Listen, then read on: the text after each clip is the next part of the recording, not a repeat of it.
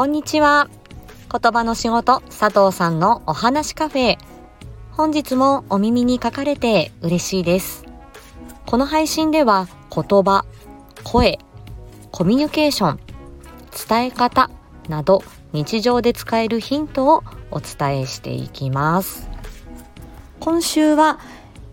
言葉の仕事、えー、お子さんの支援ウィークということで、えー、会話力を育てるというのをテーマに、えー、お話をしてみたいと思います。発達障害のお子さん、えー、会話が苦手という悩み非常に多いです。まあ多くは保護者さんがうまく会話が噛み合わないとか、えー、会話が続きにくいとか、えー、まあそういうことでねご相談に見えることがあります。このお子さんがそれで自分が困ってるっていうふうに感じて、えー、私に相談するっていうことは、うん、あまり多くないかなという印象ではあります。この会話力に関するご相談というのは多くは小学校に入ってからえ生まれることが、えー、まあ、生まれるというか目立ってくることが多いようです。えー、小学校に入る前のお子さん、まあ、大体3歳4歳5歳6歳この辺りで、えー、言葉の相談言葉の、えーと、療育というものにかかることが多いようなんですけどその時には、えー、大体、まあ、言葉が出てくるのが遅いとか、えー、言葉がゆっくりというような相談がメインで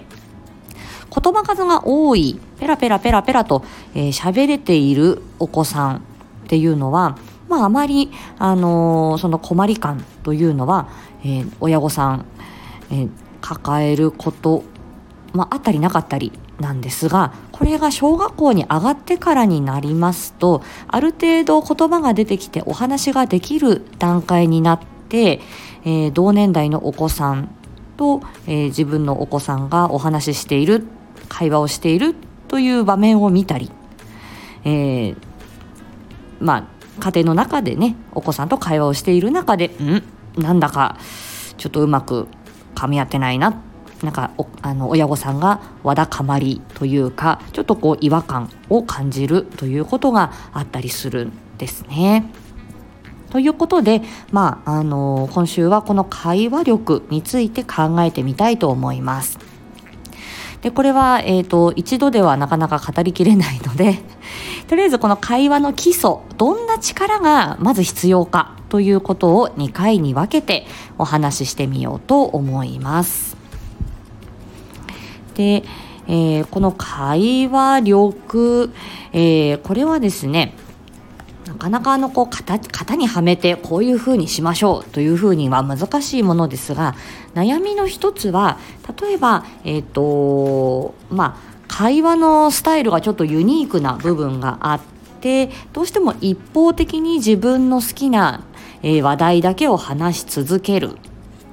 とか、えー、話をしている間に、もうあれやこれやそれやこれやとこう話題がですね次々変わって脱線して今どこの何の話してんの？っていうようなことがなかなか相手が追いづらいとか相手が、えーとまあ、こうこうこうかなっていうふうに、えーと話したんだけれどもそれに見合った答えがなかなか返ってこないとか、まあ、このような困りごとをイメージして、えー、お話ししています。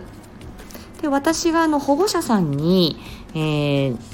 とその会話の悩みをされた時に、えーと、会話をうまく成り立たせるための、えー、まあ、基礎となるような土台の部分が4つありますよで今この部分までは、えー、上手になってきているから今この部分にちょっと、えー、少し働きかけてみましょうかというふうに、えー、お伝えしている、えその会話の基礎となる4つの力というのがあります。今日はそのうちの、えー、4分の2を、えー、お伝えしようと思います、えー、会話の基礎の1つ目は、え共同注意と言われる、え三角形の関係です。これは私とあなたとあとはもう一つものや話題。これで三角形を作るというこの関係づくりのことです。これは共同注意ジョイントアテンションと呼ばれたり参考関係と言われたりしていますが、えー、これすごく大事なんですよね。最初は一人遊びが多い印象なんです。そういう会話がちょっと難しいお子さんね。自分とミニカーでブンブンブンと遊んでるみたいな。で自分とおもちゃっていうその2つの2点の関係になっている。そこに、えーと私とあなたとあのそのおもちゃとか話題っていう風に三角形のかあの形を作るっていうことがまずは大切なんですね。なので、えーと、そこをまずお伝えしているのと、えー、その後ですね2つ目は伝えたい気持ち伝えたい相手相手への興味共感するっていう力が湧くことこれが大事だよというふうにお伝えしています。でこの1つ目のその三角形の関係ができた後にですね例えば例えば、まあ、コマを回しているとしましょうかこうねコマ回しちっちゃいコマを手指先でこうブーンと回すみたいなイメージで ちょっと考えてみてくださいであうまく回ったっていう時に見て見てっていう風にお母さんの方を見る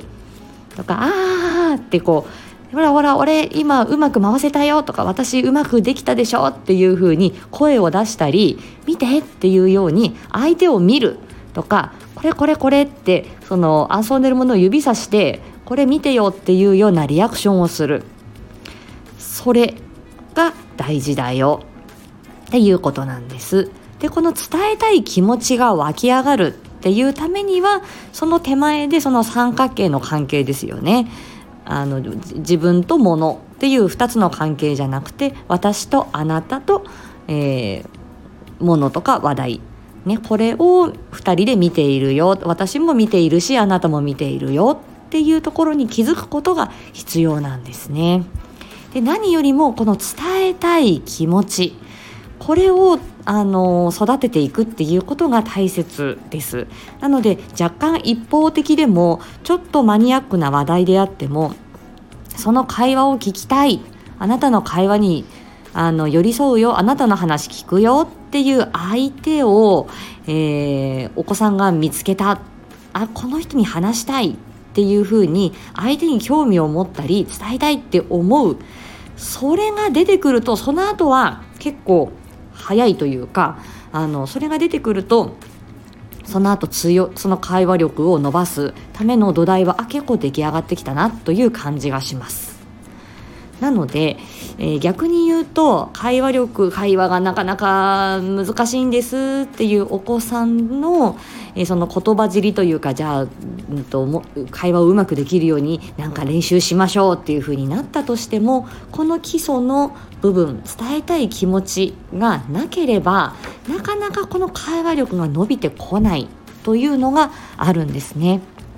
なので、まあ、なかなか会話が苦手だというお子さんも、あの、話しやすい場面、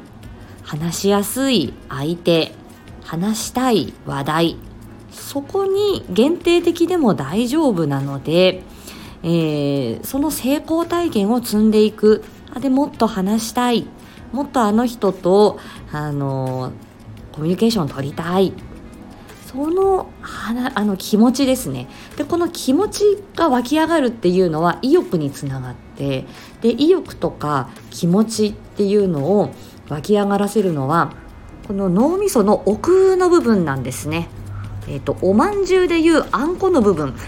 と,、えーと、おまんじゅうの皮の部分って分かれてますよね。で脳みそもそういう構造になってて、えー、脳みそのあんこの部分っていうのが、まあ、より動物的な本能的な部分であってでその表面の部分ですね。おまんじゅうのその皮の部分っていうのがちょっと,、うんと、我慢するとか理性とか、えー、いろんな情報をこう統合したりコントロールしたりするっていうような部分になるので、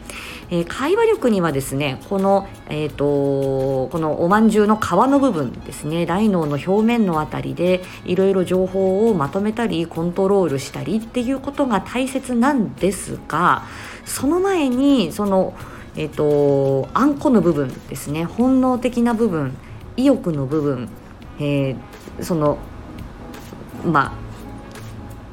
人間の根本的な、えー、その気持ちの部分ですね。そこを働かせないとその脳の表面の部分に刺激がいかないので、えー、その気持ちとか本能的なあの話したい楽しいまた伝えたいそこを育てるのがこの言葉の仕事私たちの一番の腕の見せ所だなというふうに思っています。逆に、えー、高圧的な態度や、えー、あのあなたのこの話し方は間違ってるもっとこういうふうに言いましょうみたいになってしまうとその気持ちを潰してしまうその芽を摘んでしまうことになるので一度その意欲を積まれてしまったお子さんっていうのは自信がなくなってそれを取り戻すのってすごく難しくなっていくんですよね。なので、えー、その何よりもその気持ち意欲が大事その上で、えー、じゃあ、うんと、その意欲を持った上でどこをどうコントロールできるような力をつけてこっかなっていうのは二の次三の次の話ですのでこれはまた後半戦にとっておきたいと思います。えー、まとめますと会話の基礎となる力が大きく4つありまして1つ目は、えー、私とあなたと、えー、あまたあの物とか話題とかっていうことで三角形の関係をしっかり作れることそして伝えたい気持ち話したい相手、え、話題相手への興味が湧く、え、その2つがまず大事だよということを申し上げました。さて後半は何が出てくるでしょうか？はいまた次回お会いしましょう。ありがとうございました。